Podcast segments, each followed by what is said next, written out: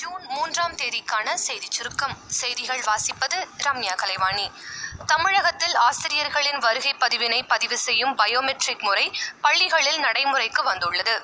தமிழ்நாட்டில் மானியமில்லா சமையல் எரிவாயு சிலிண்டர் விலை இருபத்தி ஐந்து ரூபாய் அதிகரித்துள்ளது. டெல்லியில் மெட்ரோ ரயில்களிலும் அரசு போக்குவரத்து கழக பேருந்துகளிலும் பெண்கள் இலவசமாக பயணிக்கும் திட்டத்தை முதலமைச்சர் திரு கெஜ்ரிவால் அறிவித்துள்ளார். நடப்பு ஆண்டில் இந்தியாவில் ஃபைவ் ஜி அலைக்கற்றைக்கான ஏலம் விடப்படும் என மத்திய தொலைத்தொடர்புத்துறை அமைச்சர் திரு. ரவிசங்கர் பிரசாத் கூறியுள்ளார். ராஞ்சியில் நடக்கும் சர்வதேச யோகா தினத்தில் பிரதமர் திரு. மோடி கலந்து கொண்டு யோகா செய்ய உள்ளார். இதற்கான ஏற்பாடுகளை மத்திய அரசு அதிகாரிகள் செய்ய தொடங்கியுள்ளனர். மத்திய அமைச்சர்களாக ஸ்மிருதி இரானி ரவிசங்கர் பிரசாத் டாக்டர் ஹர்ஷவர்தன் ஆகியோர் இன்று பொறுப்பேற்றுக் கொண்டனர். தேசிய பாதுகாப்பு ஆலோசகர் அஜித் தோவலின் பதவிக்காலம் மேலும் ஐந்து ஆண்டுகள் நீட்டிக்கப்பட்டுள்ளது.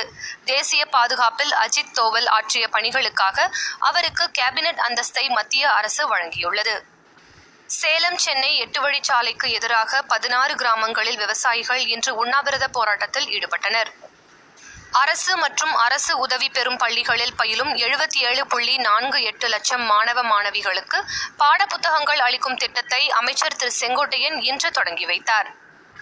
திருச்சி கரூர் உட்பட ஐந்து மாவட்டங்களில் கடுமையான குடிநீர் தட்டுப்பாடு நிலவி வருவதை அடுத்து இன்று காலை நூற்றுக்கும் மேற்பட்டோர் மணப்பாறை கோவில்பட்டி சாலையில் திடீரென சாலை மறியலில் ஈடுபட்டனர். சென்னையில் செல்போன் பேசியபடி பேருந்து ஓட்டிய பதினான்கு ஓட்டுநர்களை சஸ்பெண்ட் செய்து போக்குவரத்து துறை நடவடிக்கை எடுத்துள்ளது. பன்னாட்டுச் செய்தி. அமெரிக்க அதிபர் டொனால்ட் ட்ரம்ப் பிரிட்டன் நாட்டில் ஒருவார அரசுமுறை பயணமாக இன்று லண்டன் சென்றார். விளையாட்டுச் செய்திகள்.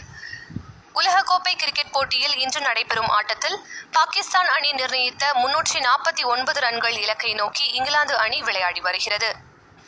நாளைய சிறப்பு.